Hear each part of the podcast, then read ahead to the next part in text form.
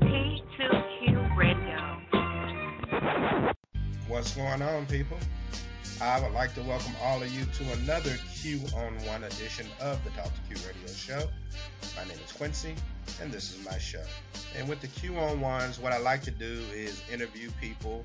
Sometimes they can be local entrepreneurs, or they could be someone um, who's doing their thing worldwide. Um, so it's an opportunity for you to get to know these people up and close and learn their story and what gave them the passion to do what they do or provide the type of service they provide.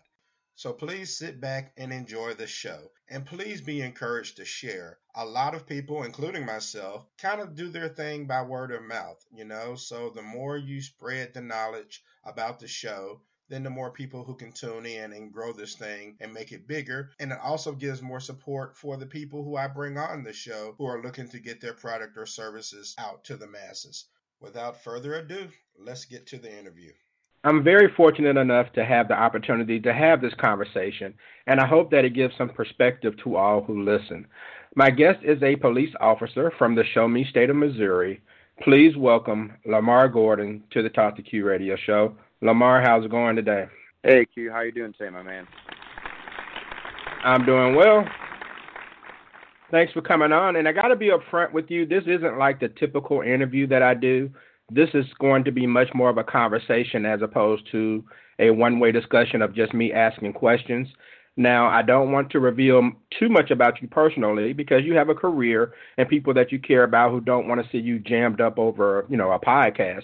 So I won't dive too deep into your background, upbringing, and all that stuff. I'll try to keep the focus on the here and now of what's going on in America, and we can just discuss and you can give your opinions. All right? Oh, sounds good to me. Okay, so let's start here. And this is a just a tough question right off the bat. Why do you think that police officers are unliked and or disrespected in a lot of communities of color? You know, it's not even about communities of color, but I will I will get to that as well. I think that police officers are disliked mostly because I mean very simply they represent punishment. I mean if you look at what a lot of policing has been throughout the course of American history, a lot of it is very punitive. So, you know, the cop pulls you over and you get a speeding ticket. The police officer comes to your house and somebody receives a citation. You know, I think a lot of police work has been reduced to punitive measures. And I think that that is what is kind of fueling a little bit of, I don't want to say resentment, but a lot of distrust and dislike in law enforcement. Now, especially in the black community, I think that there are things that have been done by law enforcement in the black community that have not really been addressed. Um, most notably, I think the uh, the war on drugs, with an extremely heavy-handed response to drug epidemics, with, with an and then with a heavy response to um, those individuals obviously leaving our jail system uh, as we aged into more the late uh, 2000s it, it, it just became a boiling point, I think, for a lot of for a lot of the citizens of uh, of our society. Because my point number two of this is they don't know how law enforcement works. Um, when law enforcement's not punitive, or when law enforcement, well, unfortunately, has to be punitive, I think that a lot of society doesn't understand, you know, uh, rights, and they don't understand what it is law enforcement has to do and when what enforcement what law enforcement has the option to do. So I think that there's a lot of disconnect between our police and our citizens. I think that that's drawing distrust and uh, a little bit disdain. Okay, and, and that makes a lot of sense. At some point, we have to figure out some kind of way to bridge that gap because it's definitely growing farther apart. And you know, growing up, my parents taught me to respect everyone in authority. That could be anyone from a police officer to a teacher. However, I was taught, like many children of color, how to try and prevent any type of misunderstanding when it comes to police officers that can lead to me being harmed. Do you think that those teachings today are non existent, that people aren't really teaching their children how to respect authority and try to help avoid, you know, unwanted incidents? You know, I'll start here um, as a child, I was taught these things, and this isn't a race thing. You know, I have uh, white friends who are taught these things. I have white friends who teach their kids these things. Um, there's a certain way to interact, I believe, with law enforcement, and I'll teach my son I have a I have a two year old son, but I'll teach my son these things. Um, there's a certain way you interact with law enforcement because, you know, on the law enforcement side, because I, I have the special privilege of of seeing both sides of the world. You know, I I grew up in um in a very a very poor neighborhood whenever I grew up, and I saw a lot of police interactions, and I was involved in a lot of police interactions, and you know, I learned through experience, unfortunately, and kind of the hard way how to interact with law enforcement. But, you know, as being law enforcement, there are things that I now understand that, you know, police officers are randomly attacked, that police officers, um, you know, for us, it can go from being pleasant conversation to, oh my God, what's happening? Why are we, why is this guy fighting me? So I believe when you have a society of law enforcement officers, especially in 2020, that are kind of nervous about, you know, does this person like my profession? Is this going to get me hurt? I think that there's a way to interact with them. So like I like I was taught, you know, hands on ten and two, right? Make sure they can see your make sure whoever that stops you can see your hands. Um, when you're going to reach for something, you want to tell you want to tell the officer, hey, insurance is in the glove box. I have my wallet, my front right pocket, has my ID in it. Can I get it? make sure they shine their light on you. You know, there's just certain ways that I believe the interactions should go, and some people believe that that should need to be done. And while I, you know, I kind of actually respect that opinion, and you know, I mean, I guess to either unfortune or fortune, we should teach our children these things. And I think that they're not being taught today. I think that you know, I don't think this was even true five years ago, but I think as we've gone from uh, Mike Brown into now, so as we've gone from 2016 into 2020, I believe it's 2016. Correct me if I'm wrong on that date. Um, um might have been 2015, but that's close. It's somewhere around right, there. Yeah, but since we've gone from the Mike Brown incident to you know 2000 uh, to 2020, I believe that it's taught less how to deal properly with law enforcement and taught more how to kind of combat them with your knowledge of rights. And this is something I've noticed in my career. And not that I don't think people should understand their rights, and that, you know, I think if somebody thinks that their rights have been violated, they should definitely ask, or the question, or they should record the uh, interaction, and then they should they should take that up with the proper individuals. However, I think that it's gone from being uh, inquisitive to being combative, if that makes sense.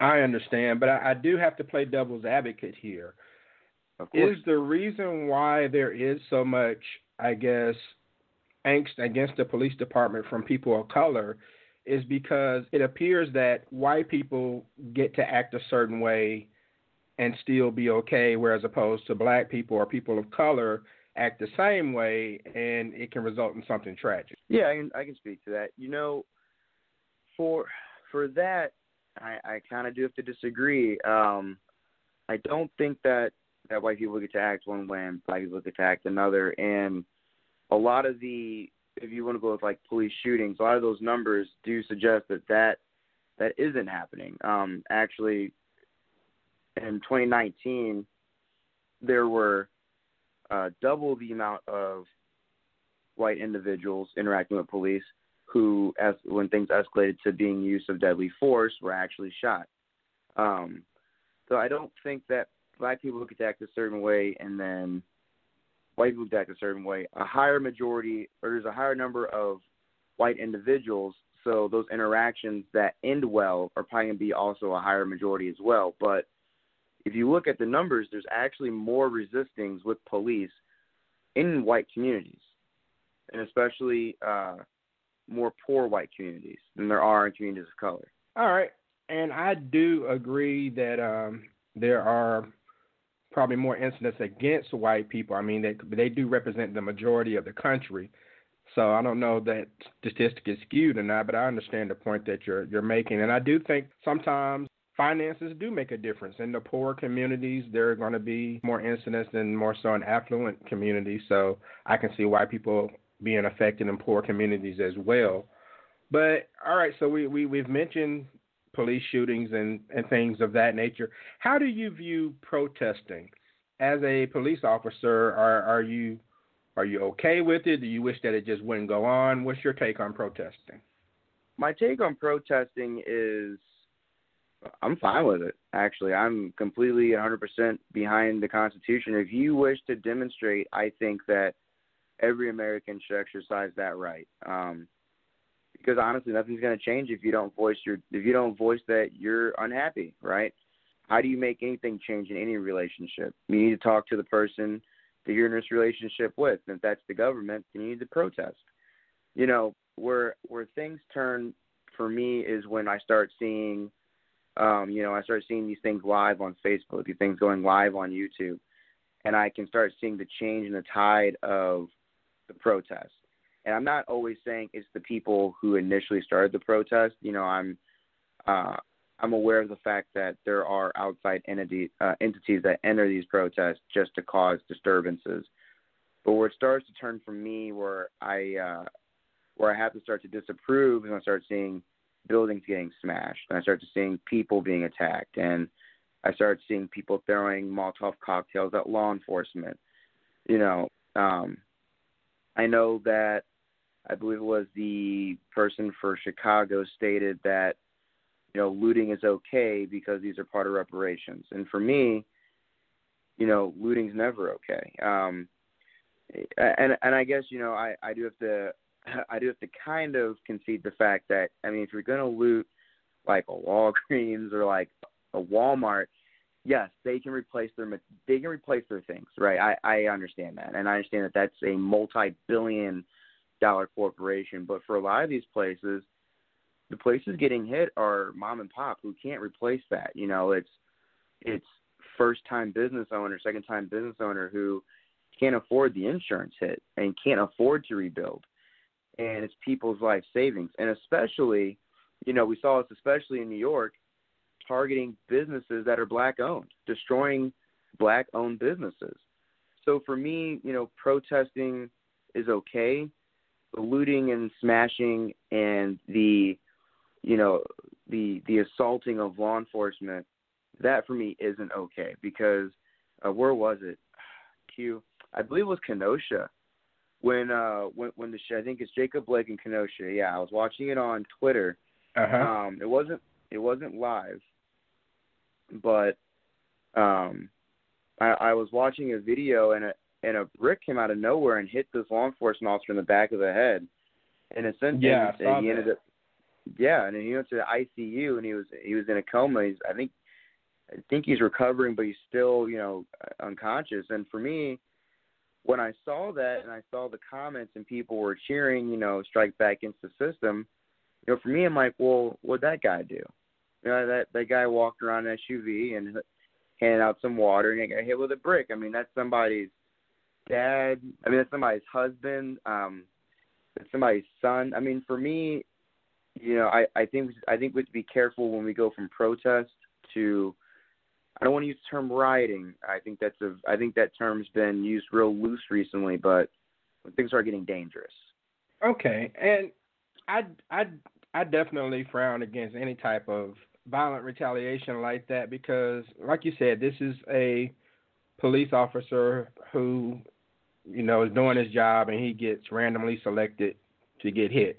And like you said, it does impact his family and you know that's someone's dad or granddad or, or whatever. I mean, by the same token, I, I want people to feel the same way for someone like Breonna Taylor, who is someone's daughter or sister or you know a loved one who also suffered from something random.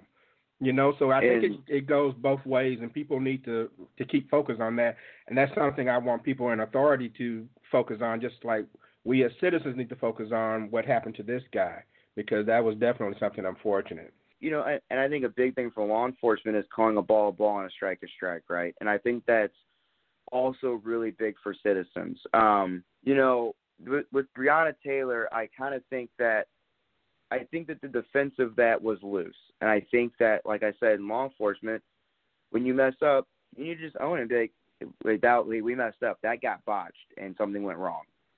Um, and when something you know, when something kind of like uh, Land, I don't know if you've seen it, the the Lancaster, Pennsylvania shooting. When something like Lancaster happens, then we need to call a strike a strike, right? You know, obviously, when you have a video of a knife wielding suspect charging out of a house at a law enforcement officer, the officer's running away. the man's chasing him, and the officer has to shoot him. I mean, that that to me, I call that a strike. That's that to me is reasonable. You know, if somebody's chasing you with a knife, and you're like, this guy's going to catch up to me and probably hurt me. If you're an armed citizen, I mean, you're going to do what you need to do. Um, but I think we need to also call ball a ball. If it, if it's bad, then I think we need to own it. You know, I think law enforcement needs to own when they make these mistakes and when these things go wrong. And then, you know, I know no one wants to hear the rioting, no one wants to hear the screaming, but you gotta just own. You have to just own up to it. You just say, hey, I know why you're mad. We're gonna do an investigation. These guys are not on the street anymore. You know, we're gonna. No charges are being pressed, and we're gonna let the the court system work that out because that was wrong. And you call ball ball. I, I agree. The the situation in Lancaster, Pennsylvania, with Ricardo Munoz, uh, Munoz, I think that anybody who thinks that wasn't justified is just upset with law enforcement. I, I don't think there's anyone on the planet who would not have shot that guy in that situation because that video is terrifying with the man running towards the cop with a knife and the cop was trying to get away and he had he had no choice in that situation. I agree with you a hundred percent. And I think that part of the biggest problem is that when when citizens kill someone, whether it's intentional or not, we tend to go to jail. Whereas police officers, you know, they get suspended if anything. Um, but a lot of times they don't lose their job, and it definitely seems very rare that they actually do jail time behind it. And again, I think that's part of the reason there's so much distrust. And I think people would have a would feel better about situations. Well, you're never going to feel good if your loved one loses their life tragically, but you would feel a little better if there was some kind of ownership. But uh, we were talking about protesting, and we talked about you mentioned the word rioting. Do you think that the media, television, radio, social media, do you think that's the reason why people think that rioting is synonymous to protesting? Because it's almost like protesting is a bad word because everyone assumes there's going to be some type of violence behind it or looting. Oh man, Q, you sure you want to get me started on the media? We we want to go down that rabbit hole. you know, let's I, do it.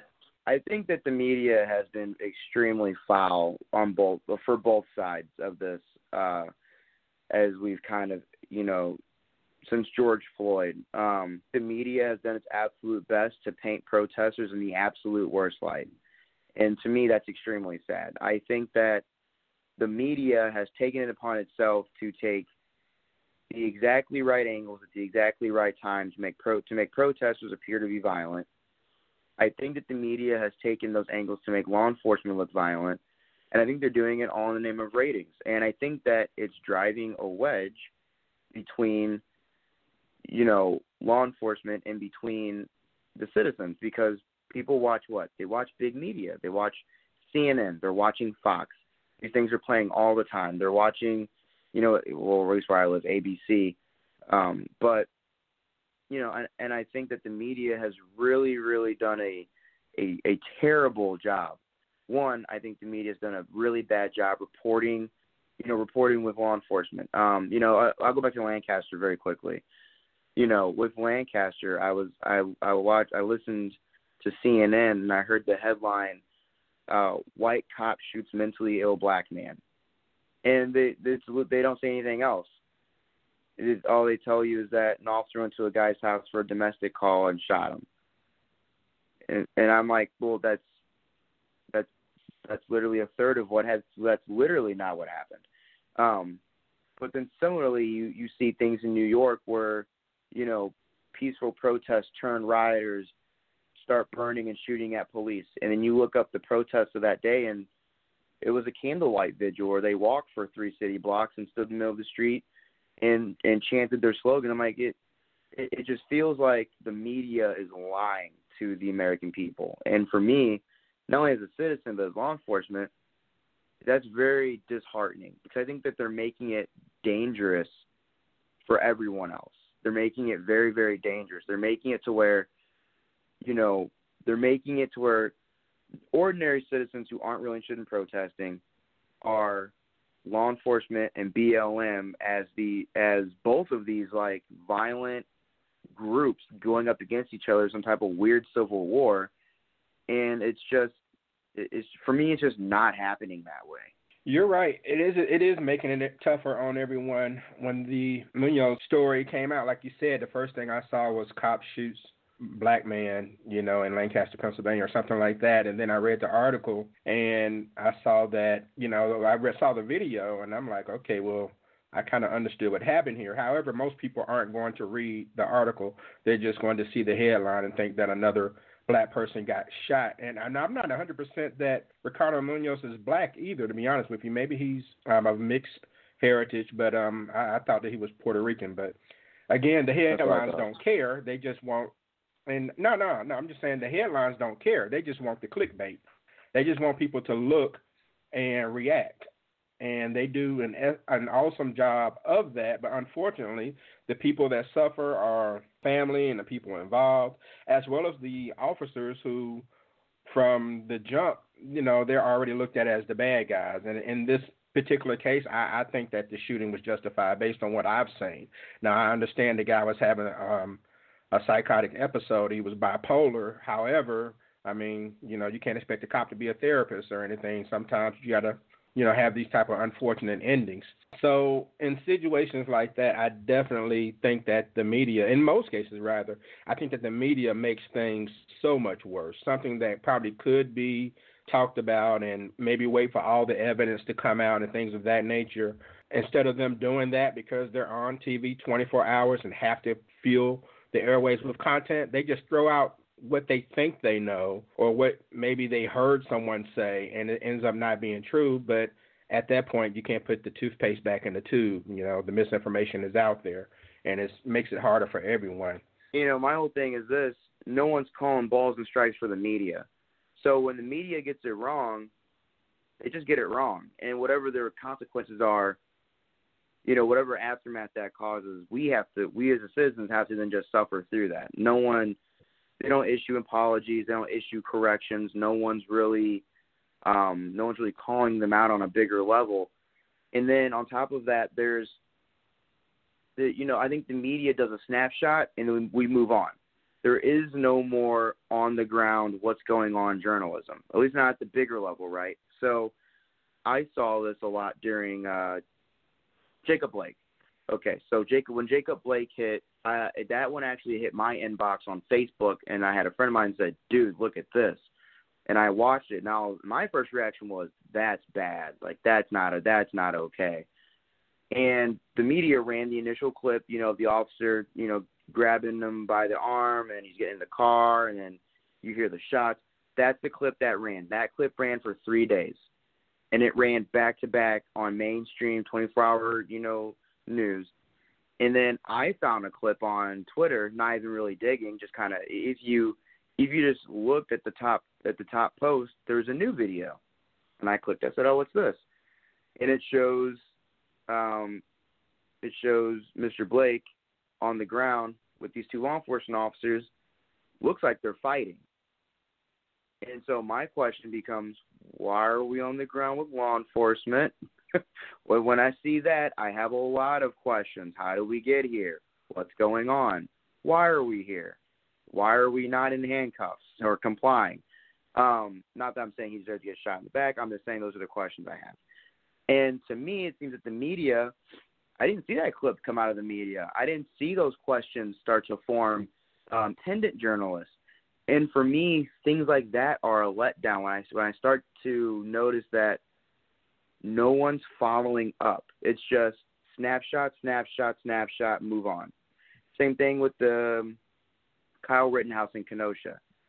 It, you know, the story ran as uh, white supremacist teen shoots black men, which actually was it, that that to me was very egregious, and I think that they should have learned from the Sandmann incident that that that not only thinking those people he shot were black, but the, but there's no follow up is what I'm saying.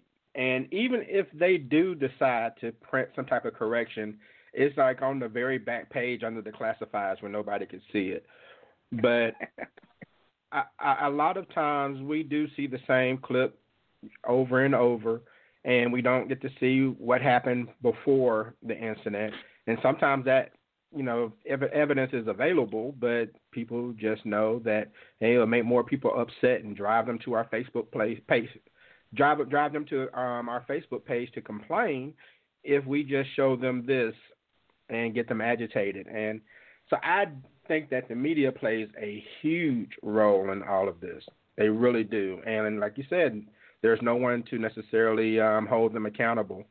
Um, not enough people saying, "Hey, we're not going to read you anymore or watch your station anymore."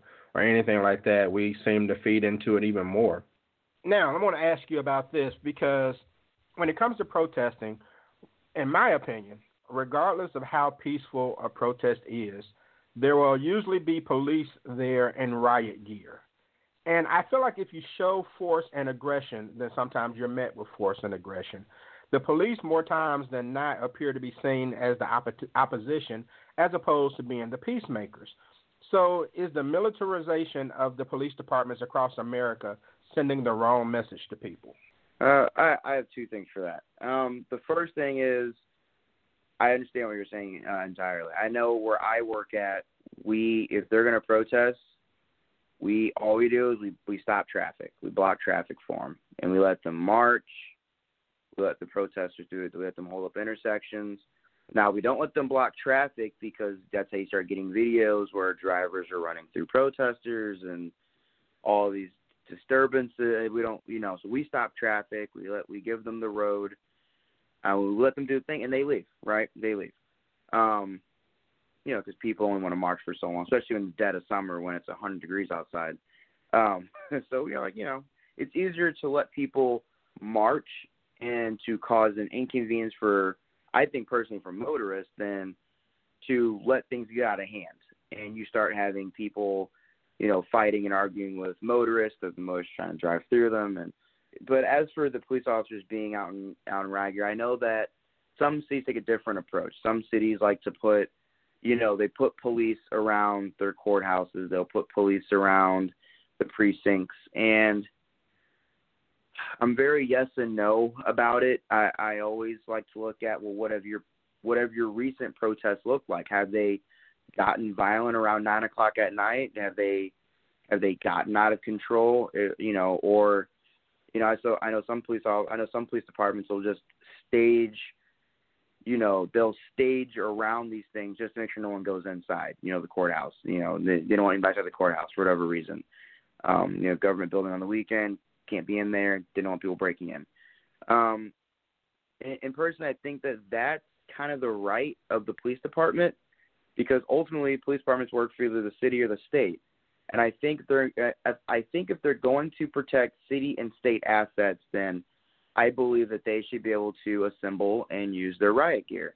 Um, not that, and I know it's called riot gear uh, as a jargon, but not that I'm saying that those are rather not that anybody's really saying that those are riots. It's just kind of the slang for, you know, the you know the get up, if you, as you will. Um, but you know, or some cities call it civil disobedience, some cities call it other stuff. But you know, if you're going to, I think that I think the police officers and police department has kind of the right to say, well, you guys can protest, but just in case anybody in your outfit becomes unruly, we're just gonna we're just gonna have a couple guys outside of our precinct, have a couple guys outside the courthouse, a couple guys outside of, you know, whatever state building, historical building that they wish to preserve or protect. Um, and you know, I've seen a lot of protests even online where citizens walk right by the police. The police have their shields and they're standing in front of the courthouse and you know, of course they yell at the police a little bit and the police don't engage and everything's peaceful. But I do have to ask you a question. I actually have to ask you a question though. Uh, what do you mean by the militarization of police? And when I say that, I mean sometimes, well, of course, the the gear itself, I guess, seems is not very typical for a police officer, as well as some of the uh, vehicles they use. I mean, um, there's something I think called a Bearcat, which looks mm-hmm, like a yeah. military vehicle, and I know they've had incidents where you know they have the helicopters. Um, I think in California about two or three months ago, they had helicopters flying low over the street, and it just it looks like something out of Black Hawk Down. You know, um, a, a military movie. It does. It doesn't look like police officers at all. It looks like some type of special force that's been brought in to crack heads, essentially. You know, I think that happens for two reasons. Um, you know, I think I I don't see a lot of that during like I don't use I don't I don't even like using peaceful protests. Just during protests normally, I I don't see a lot of that. I do see law enforcement in in their in their uh in their in their outfits, the protest outfits. Um, and like I said, I already covered that. I think that that's okay if they're going to be protecting certain sites. Um, now, when things start getting hectic and I start seeing, you know, smashing of windows and the looting and, you know, essentially things turning from protest edging towards a riot phase, um, I do think that police are a little more militarized, and that's for one reason. We, you know, there's built into our Constitution, we can't deploy our military on our own soil. And I think that that's actually very, very, very, very important for the American people to realize that that is why the police look the way they do sometimes is because I mean the last thing you want is your is the United States government deploying I mean literal military uh, soldiers our soil against our own citizens. That that can only that literally only ends I think in one way, and it would be a shame to see that happen. Um, I think it's a shame when the guard has to even do it. I don't think that the army belongs on military soil confronting citizens, and that's per that's my that's a personal belief for me. I don't think that's okay. So, you know, when I see, and I think the, I have to agree in a way that the, I agree with you. I'll say I agree with you. The the police departments do look more hyper militarized, and there's actually a really good book called, um, I think it's uh, I can't now I can't think of it. Lord, I think it's the uh, rise oh Rise of the Warrior Cop, and it's basically about the militarization of police it's a really good book. I think I think actually people should more people should read it. Uh, it doesn't even agree with what I'm going to say the entire time. It agrees actually more with you as why do police look that way? That way over encounters. I think that you know police wear the the vest, they wear the shin guards, the the forearm guards, the you know they have the helmets during these um, more violent protests because they want to go home. I mean, it sounds cliche, but at the end of the day, they want to go home, and they don't want to get hit in the back of the head with a brick without wearing a helmet. I mean, that that man would have died. You know, they don't want to get a Molotov cocktail thrown on them and they burn. You know, they they would like to have it hit this armor. Armor falls off. The officer's okay. Um, as far as the Bearcats, I don't see those in two like those aren't like regular patrol. You know, I think in regular patrol I think police look like police, but definitely in these protests, I think the Bearcats are important because of a couple of facts. The most important fact is we've seen this is more recently in 2020. Um, police are getting shot at on those protest lines when they when they form those lines and they're trying to move, you know, people back and they're trying to back people off of the of certain of certain areas. They're being shot at, and the Bearcats actually serve as a pretty good protection because it's it's a essentially it's an up armored vehicle. It it the officers from being shot at. Um, we also saw this in Kenosha where uh, protesters were shooting at the Bearcat and shooting at police with high powered rifles, and the police officers have to travel behind the Bearcat or inside the Bearcat to safely get from one side of the city to the other because they were being shot at so much. And if they were walking, I mean, we probably would have seen a, a lot of tragedy come from those situations. So I, I think that the police are militarized and militarizing, especially during these moments when, you know, because of experiences like that, where they say, well, you know, now we're moving from, and it's a shame, but I think we're moving from, you know, police officers during riots trying to quell the riot, we're moving more towards trying to protect the safety of officers while also quelling the riot. I understand that. And and it's a shame. What's really so bad about it is that with these protests that turn into riots and looting, um, I think nine times out of ten, the people who are doing it have nothing to do with the movement whatsoever. A lot of times, and that's what makes it so bad, and it gives the whole protest um, a bad name. But all right, so as far as and I, and I hope you have some more time with me. I'm really enjoying this conversation. Oh, I have a few more questions. Absolutely. And as far as this, I'm gonna give my opinion on what I think the police department needs to change in order for people to feel better about them. The police do not have a reputation of getting rid of their bad apples. So, to a lot of people, there's a culture about the police department that they protect their own. So, why does it appear that the police protect each other at all costs, even if they know someone may be in the wrong? You know, I think that that's an old perception. Um, I myself am a newer officer. I've only been on for about three years, and from what I've seen, people call out bad apples. They really do because calling because not calling out bad apples leads us to situations like this. And you know, when I say situation like this, I mean it leads us to protest. No one wants a protest, riot, whatever you might have it in their city. People, you know, law enforcement officers, the citizens, to be happy and content. Right? We don't want mass unrest. That's that's hard for us. It's actually hard for the citizens. It's hard for the city to function. So I think moving into, I think moving uh, kind of forward in 2020, especially since since I've been on since 2018, 2017, that I've noticed that there's a lot of people that will call you out if you've done something. I've seen a lot of officers be removed from the force. Um, now, a lot of those times, those officers and their names aren't published.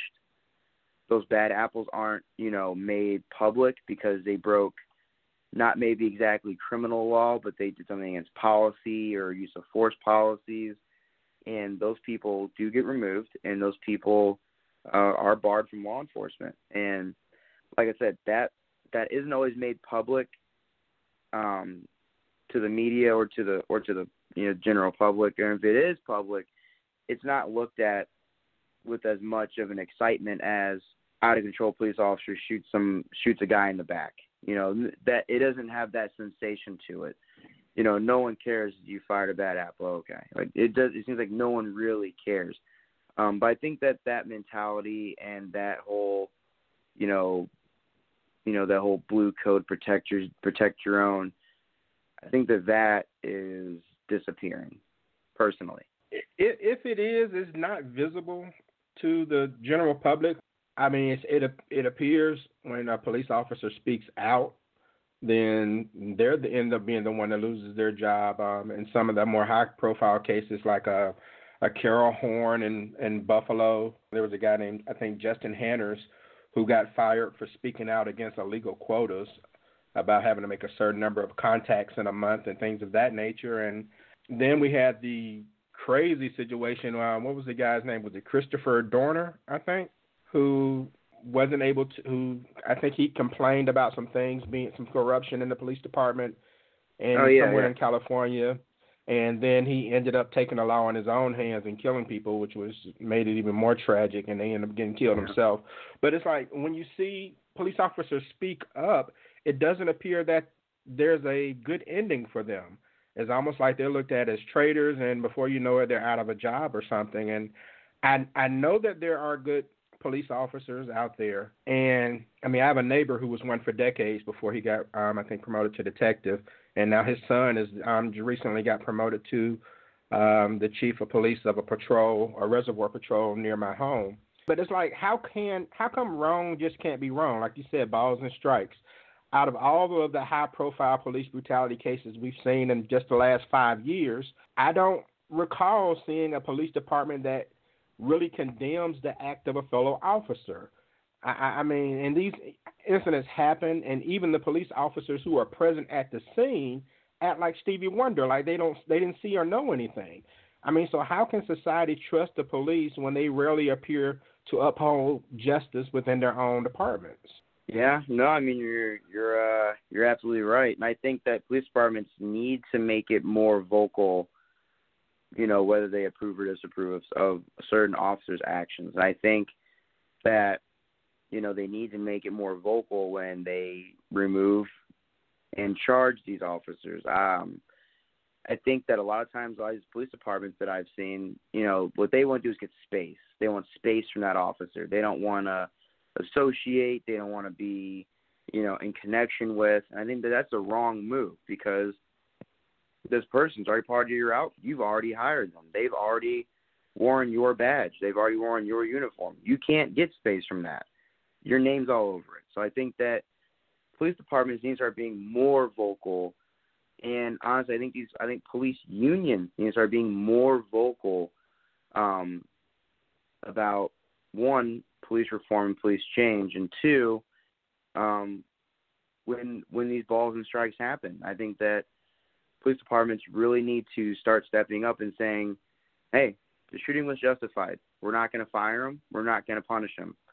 We're sorry. I know you're upset. I know you're mad, but we can't do that because they have the right to defend themselves."